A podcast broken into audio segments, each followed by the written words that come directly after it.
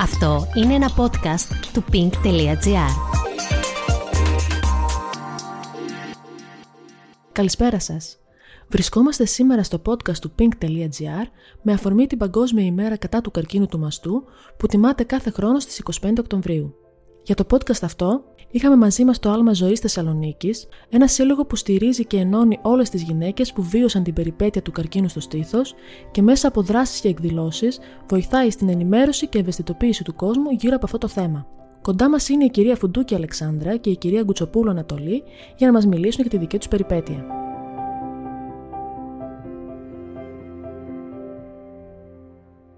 Με αφορμή την Παγκόσμια ημέρα κατά του καρκίνου του μαστού, σε προσκαλέσαμε εδώ λοιπόν για να μιλήσεις για τη δικιά σου ιστορία. Πότε ξεκίνησε η περιπέτειά σου, πώς το ανακάλυψες ας πούμε; Ε, η δική μου περιπέτεια ξεκινάει πολλά χρόνια πίσω, στο 2007. Ήμουνα, δεν ήμουνα 28 χρονών τότε και τυχαία ψηλάφισα κάτι στο στήθος. Οπότε αμέσως θορυβήθηκα ε, και πήγα σε έναν γιατρό να κάνω έναν υπέρηχο και έτσι κάπως ξεκίνησαν όλα. Μόνη σου δηλαδή, Ναι, ναι, μόνη ναι, στο ναι. κατάλογο, Ναι, μόνος ναι, το, ναι. το έπιασες Ναι. μάλιστα. Ναι, τελείως τυχαία. Θυμάσαι πώς ένιωσες ή ποιες ήταν οι πρώτες σκέψεις σου όταν ο γιατρός σου ενημέρωσε για την κατάσταση; Ε, μ, η αλήθεια είναι ότι όταν α, μ, ακούς έτσι, κάτι τέτοιο, όταν είχε χτυπήσει το τηλέφωνο εκείνο το πρωί γιατί είχαν, είχε προηγηθεί ένα χειρουργείο για να γίνει βιοψία Μμμ. Ε, για κάποια δευτερόλεπτα μ, παγώνεις, είναι λογικό αυτό και ειδικά όταν είσαι σε τόσο νεαρή ε, ηλικία. Αλλά θυμάμαι ότι ήταν δίπλα οι γονείς μου. Ε, για, δια- για μερικά δευτερόλεπτα δεν είχα πει τίποτα. Ε, μετά σηκώθηκα, ντύθηκα, βάφτηκα και θυμάμαι ότι είχα βγει στο μπαλκόνι και ήταν μια γειτόνισσα δίπλα και με ρώτησε τι γίνεται. Και εγώ τότε είχα αρχίσει, άρχισα να κλαίω, έτσι κάτω από τον ήλιο, όπως ήμουν έτοιμη να φύγω. Και θυμάμαι ήταν η τελευταία φορά που έκλαψ, έκλαψα από το άκουσμα της ε, νόσου και μου πήρε πολλά χρόνια μετά ξανά για να μπορέσω να ξανακλάψω. Μάλιστα, ήταν δηλαδή μεγάλο το σοκ ας πούμε που μετά... Ε, νομίζω ότι ήταν τέτοιο το, το σοκ και ήθελα να το βάλω πίσω στο μυαλό μου. Όταν ε, μ, σου συμβαίνει κάτι τέτοιο, κάτι τέτοιο πολλές φορές δεν θέλεις και να το, να το παραδεχτείς ότι συμβαίνει.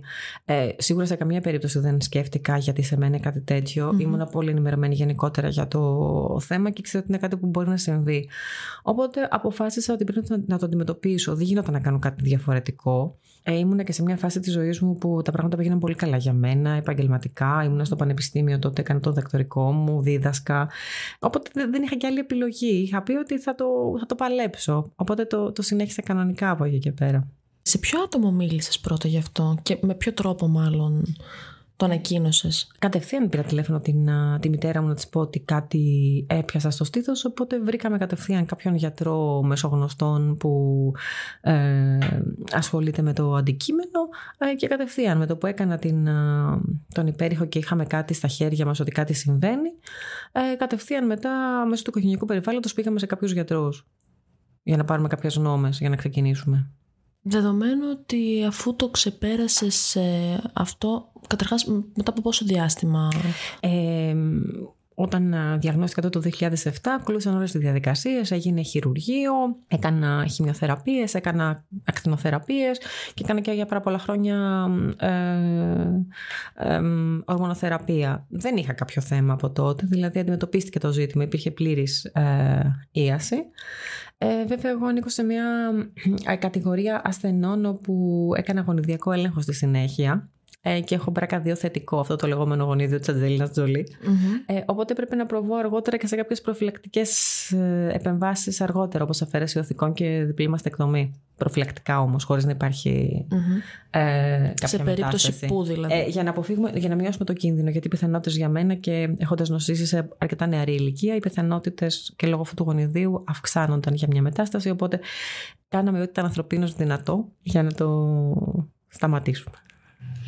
Μάλιστα. Ε, έχουν περάσει αρκετά χρόνια από τότε. Πολλά. Στην πορεία και αφού το ξεπέρασες, Σου ήταν εύκολο να μιλάς γι' αυτό, το απέφευγες; Όχι, μιλούσα πάντα ανοιχτά γι' αυτό. Θυμάμαι χαρακτηριστικά και την πρώτη φορά που το είπα και δυνατά, ήμουν στο πανεπιστήμιο και πρέπει να ενημερώσω τους φοιτητές μου ότι εγώ δεν θα μπορώ να κάνω τα μαθήματα ή θα είμαι κάπως διαφορετική λόγω των μαλλιών. Ε, και ένας φοιτητής αυθόρμητα με ρώτησε και κυρία τι έχετε; Και λέω καρκίνο του μαστού. Λίγο πάγωσαν τα παιδιά, αλλά ήταν έτσι και η πρώτη φορά που το έλεγα τόσο δυνατά. Ε, όχι, δεν είχα κανένα θέμα να μιλήσω. Μιλούσα πάντα σε συζητήσεις ε, για το θέμα. Πολλές φορές μάλιστα και στη γειτονιά κυκλοφορούσα και καν χωρίς μαντήλια όταν έκανα χημειοθεραπείε. Δεν είχα ποτέ θέμα. Δεν αισθάνθηκα δηλαδή ποτέ άσχημα για, να, για, αυτό τον, για, το, για την εικόνα μου. Μιλούσα πάντα ανοιχτά και προσπαθούσα πάντα ε, να με το παράδειγμά μου να κάποιος που δεν έχει εξεταστεί να το κάνει. Να βοηθήσεις δηλαδή και άλλο ναι, κόσμο. αλλά όχι, όχι, όμως σε μορφή, όχι όμως σε εργανωμένη μορφή. Το, το έκανα έτσι από μόνη μου εκείνο το διάστημα στην αρχή. Δεδομένου ότι σίγουρα σε άλλαξε αυτό σαν άνθρωπο, σε άλλαξε. Ε, Βλέπεις κάπως αλλιώς τα πράγματα, φαντάζομαι. Σίγουρα, μετά σίγουρα, από... σίγουρα μια τέτοια εμπειρία αλλάζει την ζωή σου, αλλάζει τον τρόπο που σκέφτεσαι, αλλάζει τον τρόπο ε, που σκέφτεσαι για τους άλλους, αλλάζει τον τρόπο που ενεργείς. Υπάρχει κάτι συγκεκριμένος που αναθεώρησες μετά από. Ναι, αναθεώρησα ότι πρέπει να αγαπάμε περισσότερο τον εαυτό μας, να του δίνουμε χρόνο να ξεκουραστεί και νομίζω ότι καλό να το κάνουμε όλοι πριν μας συμβεί κάτι τόσο σοβαρό. Ε, νομίζω ότι είναι ένα, ένα λάθος που κάνουν πολλοί άνθρωποι σήμερα. Είναι η δουλειά, είναι το πανεπιστήμιο. Το έκανα και εγώ. Δεν μπορώ να σας πω ψέματα. Και, και κάποιες φορές το κάνω ακόμα και τώρα. Που ε, έχει γίνει ό,τι έχει γίνει, αλλά προσπαθώ να με επαναφέρω και να λέω: Όπα, χρειάζεσαι χρόνο, τα κλείνεις όλη, η δουλειά δεν, δεν σταματάει ποτέ, οι υποχρεώσεις δεν σταματάνε ποτέ. Ε, πρέπει να βάζουμε προτεραιότητα στον εαυτό μας σε πολλές περιπτώσεις. Υπήρξαν στιγμές ε, Τώρα γυρίζω πάλι πίσω κατά τη διάρκεια της θεραπείας που απογοητεύτηκες, που φοβήθηκες ίσως; Ε, φοβήθηκα σίγουρα. Αν σας πω ότι δεν φοβήθηκα, θα ήταν λάθος. Ο, ο φόβος βασικά δεν περνάει ποτέ. Δηλαδή, ειδικά όταν έχεις να κάνεις εξετάσεις, αυτό νομίζω ότι είναι και το, και το πιο δύσκολο κομμάτι. Ακόμα και τώρα, αν με ρωτήσω, όταν θα πάω να κάνω ε, σε λίγο κάποιες επαναληπτικές εξετάσεις, πάντα στο, στο πίσω μέρος του μυαλού σου έχεις το φόβο. Ε, ε, δεν φοβήθηκα όμως να το αντιμετωπίσω. Ε, το πιο σημαντικό. Ναι, αυτό. Ε, δεν με τρόμαζε η λέξη καρκίνος. Έλεγα τη λέξη καρκίνος από την αρχή. Όχι η κακιά αρρώστια, αυτά τα άλλα τα γραφικά που λέγονται δυστυχώς. Λίγο παλιωμοδίτικα, ίσως. Τελείως, τελείως γραφικά τα λέω ε, εγώ, ακριβώς. Παλιωμοδίτικα, όπως λέτε κι εσείς. Όχι, δεν φοβήθηκα να το αντιμετωπίσω, αλλά σίγουρα φοβάσαι. Αλλά μαθαίνεις να ζεις με αυτόν τον φόβο και αυτός ο φόβος μετά ε, γίνεται πρόληψη. Οπότε ξέρεις ότι είναι για το καλό σου. Οπότε δεν μπορείς να κάνεις κάτι διαφορετικό. Πρέπει να το καταπολεμήσεις. Έτσι.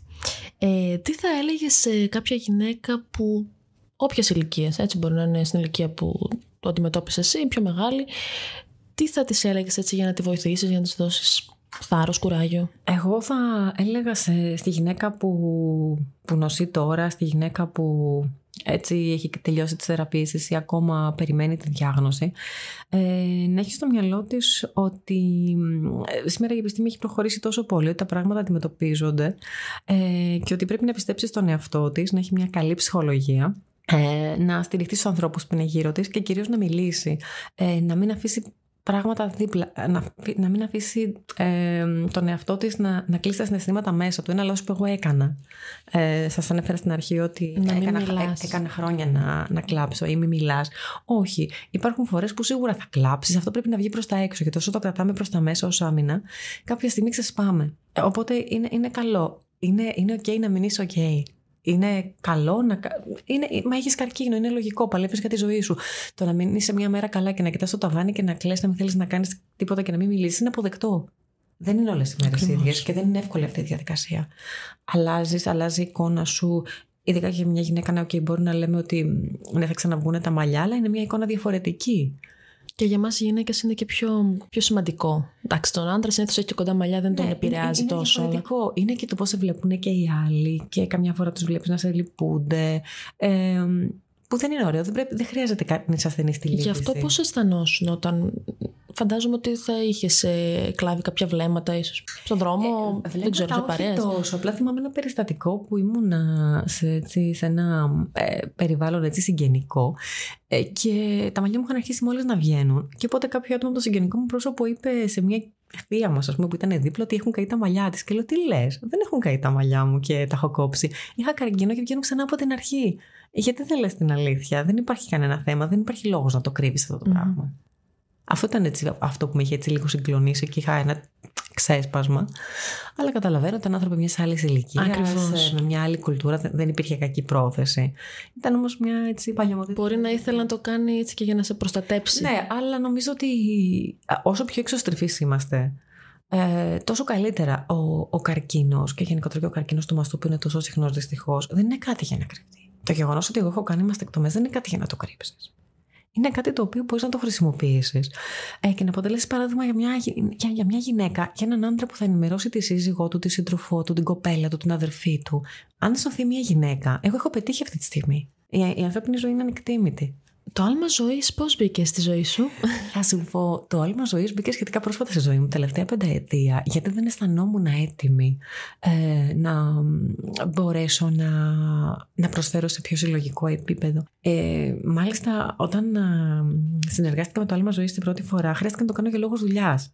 Mm-hmm. Γιατί έπρεπε να μιλήσω στο τηλέφωνο για να, να κανονίσουμε κάτι για μια ενημέρωση. Και θυμάμαι ότι έτρεμα τα χέρια μου δεν μπορούσα καν να μιλήσω. Είχα μιλήσει με την ψυχολόγο που ήταν τότε στο, ε, στο σύλλογο και η οποία το θυμάται ακόμα και τώρα. Ε, ότι ήμουν τελείως διαφορετικό το άτομο που πήγα τότε με το άτομο που είμαι τώρα. Που μπορώ και είμαι σε θέση να προσφέρω και είμαι σε θέση να είμαι σήμερα τώρα εδώ και να μιλάμε. Πώς σε βοήθησε; Ε, αυτό το πράγμα το οποίο κάνει ο σύλλογος είναι εκπληκτικό. Ε, αυτό το δέσιμο, αισθάνεσαι μια οικογένεια. Η γυναίκα που νοσεί ξέρει ότι υπάρχει ανά πάσα στιγμή κάποιος εκεί. Υπάρχουν επαγγελματίες υγείας, υπάρχουν εκπαιδευμένες εθελόντριες. Το έργο που επιτελούν είναι εκπληκτικό. Το ήξερα και πριν. Απλά δεν ήμουν έτοιμη εγώ να προσφέρω.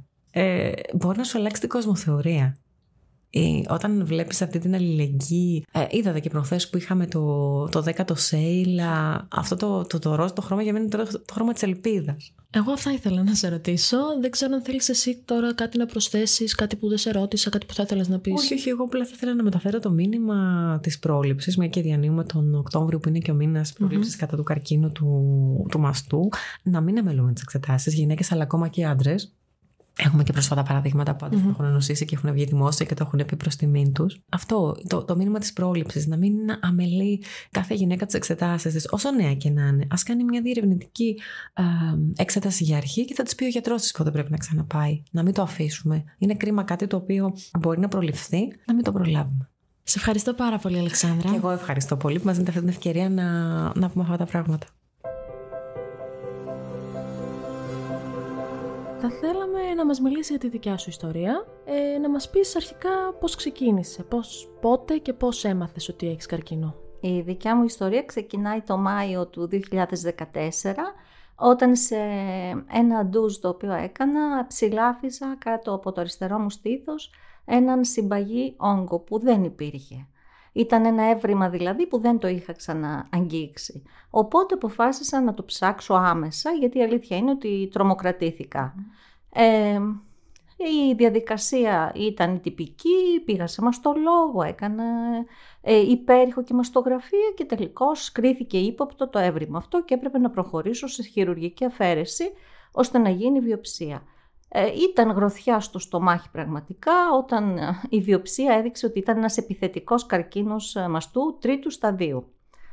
Και μετά ακολούθησαν όλες αυτές οι θεραπευτικές, εν πάση περιπτώσει, έτσι, οι συνεδρίες, χημειοθεραπείες τις λέμε, ναι, ακτινοβολίες, ανοσοθεραπεία. Ευτυχώς η επιστήμη έχει πολλά όπλα για τον καρκίνο του μαστού και εγώ νομίζω ότι δοκίμασα αρκετά από αυτά. Ποια ήταν η πρώτη σου αντίδραση όταν άκουσες τα νέα, μίλησες σε κάποιον, ε, απομονώθηκες ίσως, δεν ξέρω. Ε, ναι. Ε, βασικά κατάλαβα ότι κάτι συμβαίνει όταν μετά το χειρουργείο δεν ε, με πλησίαζαν ε, ιδιαίτερα έτσι, οι γιατροί και οι δικοί μου άνθρωποι, οπότε κατάλαβα ότι κάτι δεν πάει καλά. Αλλά μπορώ να πω ότι το δέχτηκα αρκετά έτσι, ψύχρεμα ε, είναι αυτό ε, που είπα και πριν, ότι δέχτηκα αυτή τη γροθιά, αλλά αμέσως μετά τη γροθιά νιώθεις ότι πρέπει να αντιδράσεις, να αμυνθείς. Οπότε ξεκίνησαν οι διαδικασίες αυτοάμυνας, θα έλεγα. Ε, άρχισα να σκέφτομαι ότι συμβαίνει σε όλους, γιατί όχι λοιπόν και σε μένα. Και φυσικά εμπιστεύτηκα απόλυτα τους γιατρούς μου και νομίζω ότι ήταν καλή η εμπιστοσύνη που τους έδειξα. Άξιζε τον κόπο. Σου πήρε καιρό να ξεπεράσεις την ασθένεια. Όταν λέω να ξεπεράσεις εννοώ τη διαδικασία της ε, θεραπείας. Όχι, όχι. Ε, επειδή ήμουν 44 ετών, οι θεραπείες έπρεπε να γίνονται πολύ εντατικά. Δηλαδή κάθε δύο εβδομάδες. Ε, αυτό σήμαινε ότι δεν πήγε σε μάκρος θεραπεία. Δηλαδή ξεκίνησα, θυμάμαι ακόμη και τώρα, 22 Ιουλίου και είχα τελειώσει τον Νοέμβριο. Ε, στη συνέχεια οι εκτινοβολίες πήγαν μέχρι τον Ιανουάριο ε, και η ανοσοθεραπεία η οποία δεν ήταν κάτι ιδιαίτερο, δεν είχε δηλαδή επιπτώσεις σε μένα. Ε, βασικά το μεγάλο σοκ νομίζω η γυναίκα το παθαίνει ε, από την πτώση των μαλλιών. Από την, έτσι, όταν πέφτουν τα μαλλιά μας, εκεί νιώθουμε λιγάκι σοκαρισμένες. Αλλά εντάξει, νομίζω ότι είναι το απλούστερο εν τέλει, γιατί τα μαλλιά ξαναβγαίνουν και αποκαθίσταται η εικόνα. Για σένα ποιο ήταν το πιο δύσκολο κομμάτι σε όλο αυτό, ήταν τα μαλλιά, ήταν κάτι άλλο; Ε, δυστυχώς για μένα, το δυστυχώς θα, το, θα εξηγήσω γιατί το λέω, ε, ήταν το πώς θα το, ε, θα το πω στους δικούς μου ανθρώπους ε, που εκ των υστέρων λέω ότι δεν θα έπρεπε να το σκέφτομαι έτσι. Θα έπρεπε να σκεφτώ περισσότερο τον εαυτό μου παρά τους άλλους εκείνη τη στιγμή. Αλλά ναι, ναι, ε, ήταν το να το πω στους άλλους. Αλλά από εκεί και πέρα το δούλεψα πάρα πολύ και με τον εαυτό μου και με πολύ διάβασμα και με ψυχολόγους φυσικά και έτσι νομίζω ότι πολύ γρήγορα ήμουν συνειδητοποιημένη, ψύχρεμη, λογική. Ναι. Σε ποιο άτομο το είπες πρώτα; Ε, η, η αδελφή μου ήταν πάντα μαζί μου, η οποία με συνόδευε και στο χειρουργείο κλπ. Νομίζω ότι ήταν η πρώτη που το έμαθε. Πριν καν εγώ ξυπνήσω δηλαδή, το είχε μάθει αυτή. Από εκεί και πέρα το είπα φυσικά στην μητέρα μου και στα παιδιά μου. Μάλιστα. Ναι. Αν σου συνέβαινε τώρα αυτό, είναι 8 χρόνια μετά νομίζω; Ναι, ναι, είμαστε 8 χρόνια μετά. Τι διαφορετικό θα είχε η αντιμετώπιση σου; Αν μου συνέβαινε εννοείται για πρώτη φορά ή αν για πρώτη, για, ναι. πρώτη. για πρώτη φορά νομίζω πως όχι, νομίζω πολύ καλά τα κατάφερα και εγώ και οι άλλοι, εκ του αποτελέσματος βέβαια κρίνω, ε, επειδή όλα πήγαν πολύ καλά, δέχτηκα και πολύ καλά τις ισχυρές ε, θεραπείες, ε, οπότε δεν θα άλλαζα τίποτα, δεν θα άλλαζα τίποτα, όλα πήγαν άψογα. Και θεωρώ ότι ίσως σήμερα να είχαμε και λίγο καλύτερα φάρμακα. Οπότε θα πήγαιναν τα πράγματα ακόμη καλύτερα. Πες πριν ε, ανέφερες ψυχολόγους. Ε, Έβλεπες κάποιον ψυχολόγο κατά τη διάρκεια της θεραπείας, μετά σε βοήθησε αυτό; Ναι, ναι, με βοήθησε πάρα πολύ και ο ψυχολόγος του νοσοκομείου. Στο Θεγένιο νοσοκομείο χειρουργήθηκα, σε δημόσιο δηλαδή νοσοκομείο, αλλά και φυσικά ε, στο άλμα ζωής ε, η ψυχολόγος και η κοινωνική λειτουργός που υπάρχει εκεί. Η στήριξη δηλαδή του συλλογου Ναι. Εκείνη την περίοδο πώς σε αντιμετώπιζαν οι γύρω σου, μάλλον είχες διαφορετική αντιμετώπιση; Ε, προσπαθούσα να μην το σκέφτομαι. Επικέντρωσα όλες τις δυνάμεις μου ε, στο να ενισχυθώ εγώ. Ε, ναι, σίγουρα, σίγουρα υπήρχαν βλέμματα, σίγουρα υπήρχαν κάποιοι ψήθυροι, ε, επειδή εργάζομαι κιόλας και σε σχολείο, σε λύκειο, ε, όλοι οι μαθητές δεν έχουν την ίδια αντίδραση και την ίδια αντιμετώπιση, γιατί δεν το έκρυψα από κανέναν. Είπα σε όλα τα παιδιά την αλήθεια ότι αντιμετωπίζουν ένα σοβαρό πρόβλημα κλπ. Ε, οπότε εντάξει, οι αντιδράσεις είναι ποικίλες, αλλά από ένα σημείο και μετά τις συνηθίζεις. Το θέμα είναι να επικεντρωθείς στον εαυτό σου εσωτερικά και όχι στις αντιδράσεις των άλλων. Οι άλλοι θα σε αποδεχτούν αν δουν ότι εσύ αποδέχεσαι ε, την κατάσταση που αντιμετωπίζεις και δεν κρύβεσαι από αυτήν και την αντιμετωπίζεις με γενναιότητα. Ναι. Αυτό νομίζω ισχύει και γενικότερα στη ναι, ζωή. σίγουρα, σίγουρα. Το άλμα ζωής πώς, ε, πώς μπήκε στη ζωή σου, πώς ήρθες σε επαφή μαζί; Ναι, το άλμα ζωής ε, το πρωτοσυνάντησα σε φυλάδια στο Θεαγένιο Νοσοκομείο ε, γιατί υπάρχει συνεργασία του συλλόγου με το νοσοκομείο αυτό. Είδα εκεί λοιπόν τα φυλάδια και είπα, Ω, υπάρχει και ένας σύλλογος που αποτελείται από γυναίκες σαν και εμένα, οι οποίες επιβιώνουν τελικώς. Οπότε αυτό μου έδωσε πάρα πολύ, μεγάλη, ε, πολύ μεγάλο θάρρος και μεγάλη διάθεση να αγωνιστώ, γιατί λέω: Κοίταξε, οι γυναίκες δεν πεθαίνουν από τον καρκίνο του μαστού. Έτσι, άρα και εγώ θα ζήσω και θα ενταχθώ σε αυτό το σύλλογο. Ε, ήθελα πάρα πολύ να εκπαιδευτώ, να γίνω εθελόντρια, γιατί ήθελα κάτι να μείνει, κάτι καλό να μείνει από όλη αυτή την ιστορία και πέρα από την ταλαιπωρία. Μέσα στα νοσοκομεία όλοι το λένε αυτό, έτσι συναντάς τόσες περιπτώσεις. Τα νοσοκομεία είναι πολύ μεγάλα σχολεία και το θέμα δεν είναι να φύγεις από εκεί, αλλά να μπορέσεις να επιστρέψεις και να προσφέρεις και εσύ κάτι. Και γι' αυτό ήθελα πάντα να εκπαιδευτώ και να γίνω εθελόντρια. Ήξερα ότι το άλμα ζωής κάνει προγράμματα, εκπαιδεύει δηλαδή γυναίκες που νόσησαν έτσι ώστε να υποστηρίξουν ε, ψυχικά, ψυχολογικά και άλλες που νοσούν αυτή τη στιγμή και ο στόχος μου ήταν αυτός. Επειδή όμως εργαζόμουν, ε, δεν βγήκα δηλαδή, δεν πήρα ούτε αναπηρική σύνταξη, δεν ε, εργαζόμουν. Συνέχισες. Ναι, συνέχισα να εργάζομαι κανονικότατα, δεν έλειψα ούτε μία μέρα από το σχολείο. Ε, γι' αυτό το λόγο λοιπόν δεν ήταν δυνατή η εκπαίδευσή μου, γιατί γινόταν η εκπαίδευση στα πρωινά. Να και ένα καλό της πανδημίας. Όταν λοιπόν ήρθε η πανδημία και ήρθε το lockdown και κάναμε διαδικτυακά μαθήματα και η εκπαίδευση των εθελοντών έγινε από το άλμα ζωής διαδικτυακά. Και έτσι μπόρεσα να ολοκληρώσω την εκπαίδευσή μου, να πάρω το πτυχίο μου και έτσι τώρα περιμένω με μεγάλη λαχτάρα να πάω κι εγώ κάποια στιγμή να στηρίξω γυναίκες στο θεαγένειο. Βέβαια εντάξει αυτό δεν γίνεται αμέσως. Θέλει μια διαδικασία. Τώρα προσφέρω εθελοντική εργασία στο άλμα ζωής όπου μου ζητηθεί. Σε όλους τους τομείς. Πιστεύεις θα σε δυσκολέψει το να επιστρέψεις εκεί μέσα; Όχι, είμαι από τις γυναίκες που ε, είχα στόχο αυτό το πράγμα. Και παραμένει στόχος μου. Το να γυρίσω εκεί και να κοινωνήσω την εμπειρία μου για να στηρίξω άλλες γυναίκες. Πολύ σημαντικό αυτό. Ναι. Ε, σχετικά με την ενημέρωση του κόσμου, θέλω να μου πεις έτσι την άποψή σου, αν υπάρχει κάτι το οποίο δεν λέγεται ή που δεν ξέρω, δεν έχει ενημερωθεί αρκετά ο κόσμος γι' αυτό σχετικά με τον καρκίνο του μαστού πάντα. Νομίζω ότι ε, τα τελευταία χρόνια γίνονται, έτσι, γίνεται εκστρατεία ενημέρωσης και ειδικά όλο αυτό με τον Ροζ Οκτώβρη, ε, και το άλμα ζωής, νομίζω, σε όλη την Ελλάδα και το άλμα ζωής, φυσικά νομού Θεσσαλονίκης έχουν συμβάλει σε αυτό με τις διοργανώσεις που κάνουν, το Sale for Pink, το Race for the Cure και το Pink the City στην Πάτρα Όλα αυτά νομίζω έχουν βοηθήσει πάρα πολύ. Δηλαδή, ο κόσμος είναι αρκετά ενημερωμένος.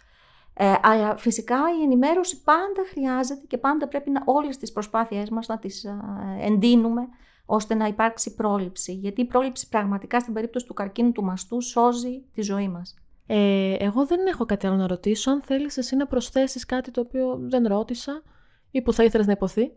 Το μόνο που θα ήθελα να υποθεί είναι αυτό ότι δεν πρέπει να φοβόμαστε έτσι, τον καρκίνο του μαστού. Πρέπει να κάνουμε τις εξετάσεις μας και ότι η επιστήμη, όπως ε, προείπα, έχει τόσα όπλα και τόσα μέσα στη διάθεσή της που νομίζω ότι ε, η εμπειρία αυτή τελικά θα μας ενδυναμώσει όπως ενδυνάμωσε εμένα και έγινα ένα πολύ πιο ενεργό άτομο στη κοινωνικά ε, και περισσότερο αλληλέγγυο σε σχέση με αυτό που ήμουν πριν τον καρκίνο.